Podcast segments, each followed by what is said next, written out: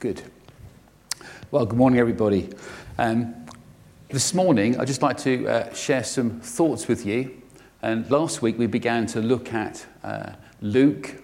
And we, I've given you the title for this little series. It's called The Miracle uh, of Christmas.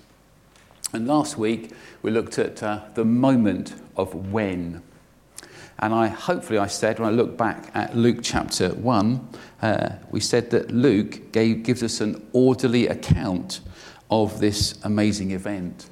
And this morning, I'd like us to have a look at the message and my response. So, to give you a bit of a scenario, um, hopefully you all know what a triptych is. What's a triptych? Three of something. Well, this morning, I couldn't think of a word that describes four scenes and four characters. Maybe you can tell me afterwards, and even four responses. So, what a group of four pictures are for you, I don't know. But I just thought this morning we'll just have a look at briefly um, four messages, four responses, and four characters. And I want us to have a look, if I can please, at the innkeeper. Uh, but before I do, I just wanted to read.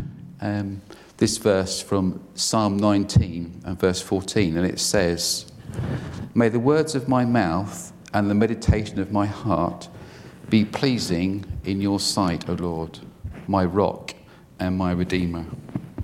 I'm just going to put this down a little bit, just so.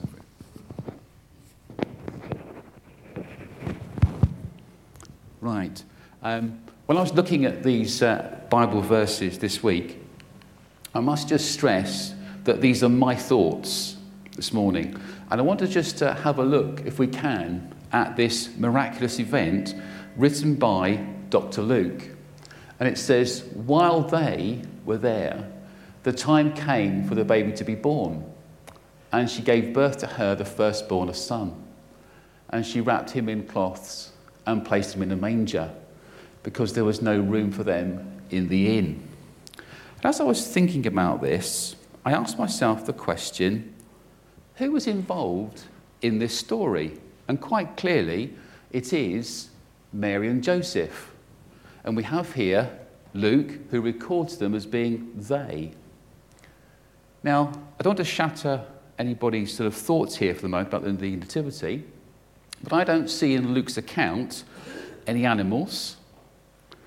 I don't see the shepherds and the kings all there at once. All I see are Mary and Joseph on their own. And they place him in a manger, more than likely a trough. More than likely, they found somewhere outside of Bethlehem because there was no room in the inn. Because there was no room in the inn, here's a question for you Was there an innkeeper? All the nativities stories, I'm sure, have the innkeeper, don't they? And they all have him saying, There was no room, or there is no room. Now, I don't know about you, but I love going to nativities. Now, a little bit of me would sneakily say, I just wonder if one day that innkeeper will say, Yeah, come on in. Yeah? And then shatter everybody's, Oh, no. And of course, if you were a parent of an innkeeper, you'd be going, oh, really? Come on. But I just wondered, why has actually Luke written it this way? Because there was no room for them in the inn. We know that Mary and Joseph, they travelled to uh, Bethlehem. And the question I've got for you is, and scholars have asked the question, well, where did it take place? Is there a specific place that we can pinpoint?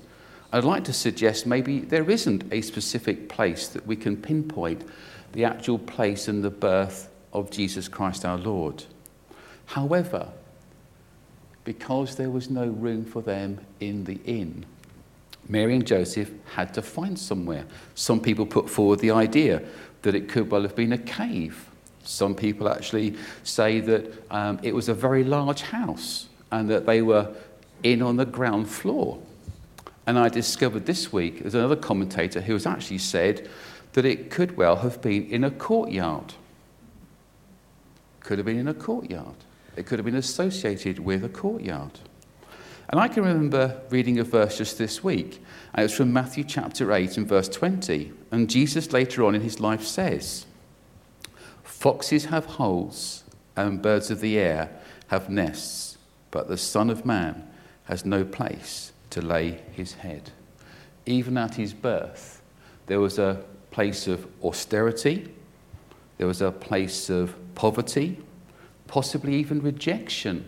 Thinking about Joseph there with his pregnant wife, together being in Bethlehem in that lonely place, and quite possibly being very fearful.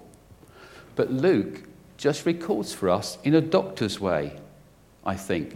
There's no religious big language there, there's just a description, quite plainly and simply. Luke writes over a thousand verses. And of those thousand verses, only seven are attributed to the birth of Jesus. There was no room for them in the inn. So, there is no innkeeper. Interesting question for you to think about. But do I have time or a place for me and Jesus this Christmas time? We're all busy, and we know we are. And I'm just not thinking of this Christmas time, but I'm thinking of all our lives. Are there places where we say we are so busy that we just leave Jesus and God out of things? Do we begin our day by saying, Lord, thank you for this day? Or do we reach for our iPad? Or do we reach for that message first thing in the morning? What is our waking thought? Now we come to the Christmas uh, miracle. We come to something called the angels. Now we've left, if you like, Mary and Joseph. We've seen them uh, have their baby. And now it's very different. We've now got the angel of the Lord and I think it's lovely to feel that there's just one person speaking this to begin with, not just everybody, because then comes the whole host of angels. And the language changes for Luke.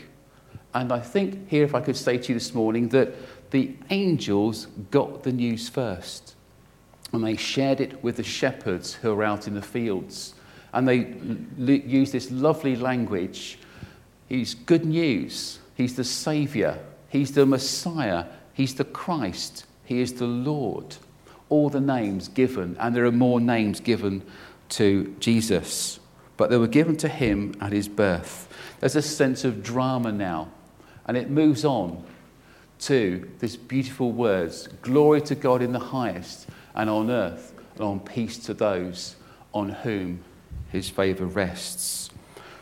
But just think about it for a moment. If you or I were in the complete darkness, if we were shepherds out in the fields and we were on our own and we were looking after our flocks, wouldn't you be afraid? Wouldn't you? I think I would be. And I, as I was thinking about this, the meditations that I've been having this week, and just trying to enter into this story again.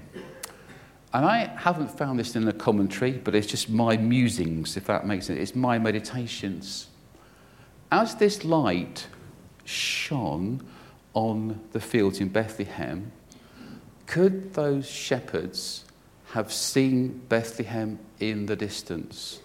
Did they get a glimpse of where to go? That's my question.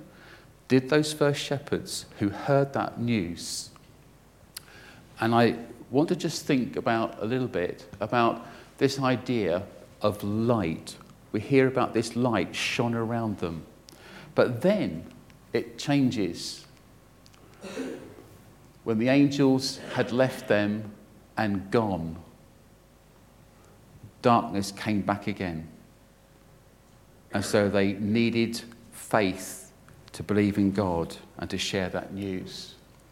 But going back to the angels, they get the news first and they praise God the question I've got for you this morning is not just at this Christmas time, but where do I praise God? I was going to say in the bath, I have to be careful about that one. But where do we praise God? Do we give thanks for God everywhere and always? Where are those secret places that you praise God? Is it in the office? Are there moments where you can just take a bit of time in that day and just say, Lord, thank you. There are always markers in all our lives. I think just sometimes we have to ask ourselves the question where can we praise God? The news is that we can praise God everywhere and anywhere at any time. So now we come on to this whole idea of the shepherds. Now, what about a shepherd? What's a shepherd's job? Well, he was a hired hand, we know. And the shepherds uh, had the responsibility of looking after the sheep for the owner. We also know that the shepherds were despised, but also the shepherds in Bethlehem, they had uh, to look after these lambs and these sheep for the ceremonial sacrifices in Jerusalem. We also know from rabbinic law that the shepherds, in actual fact, um, were unable to go to court and actually to testify because uh, they were unreliable, and that was due to rabbinic law. But I said to you earlier on that these shepherds got the story. And I just love what um, Luke says here. When the angels had gone, they left them and they went into heaven. The shepherds said to one another, just imagine that God has spoken to them in the light, they've heard his voice, they've heard this good news, and they said to one another in the, in the darkness, and I love the way that says, Luke says, so they hurried off and found Mary and Joseph. I wonder when you get the news of something really exciting, how excited at 1 to 10 do you get? I can remember uh, the birth of our first child, and I was that excited, that excited, that I wanted to phone Diane's mum up, who was staying at home. And in the olden days, we had phones. And we actually phoned through ring, ring, ring, no answer. So I said to Diane, I've got to tell someone. You know, this is like almost like midnight and it was going crazy. And Diane said to me, in her inevitable fashion, well, just go. You know. So I went, I knocked on the door. I said, Mrs. Keys, you know, because obviously I'd left my keys back at, you know, the the hospital. That's another story for another day. But it was frustrating. And when I saw her eventually, I said, You wouldn't believe it. We've got a son and we're going to call him David. Yeah! And all the tears came down. So, but it was brilliant news. But here, we've got the shepherds who've got the biggest news out that Jesus Christ is born in Bethlehem and they hurried. So these were the first messengers of like of the gospel. So they got the news and they went. Right? And they went. So here's a question for us in a response. Who will I share the good news with? How big has that news got to be? As I was beginning to think about the message for today, I was thinking about 2 Corinthians chapter 5 and verse 7. And if you want a memory verse, I think it just struck me again. Um, for me, 2 Corinthians 5 verse 7 says, We live by faith, not by sight. Am I a shepherd? Am I someone who has heard that good news and I'm traveling on the way? Who will I share that good news with? the shepherds needed faith to go from the fields to Bethlehem. Remember, the glory of God went back up into heaven. I think that's a lovely thought for us this morning. And here we come finally. But Mary treasured up all these things and pondered them in her heart. I don't think that Mary was alone. I believe that God was with her. And there's a psalm that some of you may well know. It's Psalm 46. And it says, Be still and know that I am God. And Spurgeon says of this Psalm 46, it's called the Holy Confidence Psalm. So, what's going to give us confidence in these days? Will we be like Mary who will treasure up this miraculous event told in a very ordinary way? Do I realize that Jesus is the miracle? And I want to just leave you finally with this thought and reading out Revelation chapter 3 and verse 20. And it says, Here I am. I stand at the door and knock.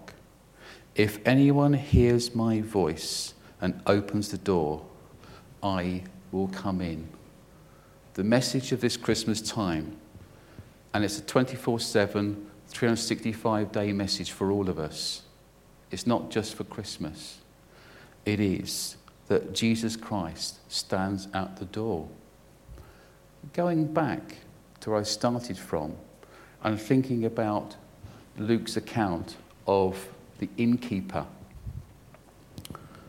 is Jesus knocking on your door? Is he wanting to come in? Will we accept him as our Lord and our Saviour at this Christmas time? He is the one who said, I am the Good Shepherd. You can trust me. He is the one who went to the cross to save us from all our sins and everything that we have done in the past. And today could be your salvation day by seeing Jesus Christ, who is the Christmas miracle. What's our response? Are we going to be like that innkeeper? Are we going to say no? Are we going to be like the shepherds who will carry that good news? Will we be like the angels and praise Him all the time? And will I come to a realization that Jesus is the miracle? Let us pray. Dear Lord God, we thank you for this Christmas time. We thank you for the miracle that has been explained by Luke. That it's an ordinary story, but Lord, it's an amazing story to hear again. Because, Lord, we can enter into this Christmas time. We thank you for the fun that we have. We thank you for the decorations. We thank you for our friends. We thank you for our families. Lord, we thank you for all the news that we've heard at this Christmas time. But Lord, the most important news that we could all hear is that Jesus Christ has become my Lord and my Saviour. Father, help us to invite you into our lives at this Christmas time as we share this Christmas story, this miracle, this ordinary event that you worked out to be something beautiful and wonderful, not only just to change us but to change the world. Lord, help us to be like the shepherds to bring good news. Lord, help us at this Christmas time to be excited, to be so thankful for all that you've done. And we thank you, Lord, that you said, I am the good shepherd, and I am the way, the truth, and the life. And we rejoice in that this morning. Amen. We're going to draw around the communion table uh, this morning. And what we're going to be singing is Jesus Christ, I think upon your sacrifice.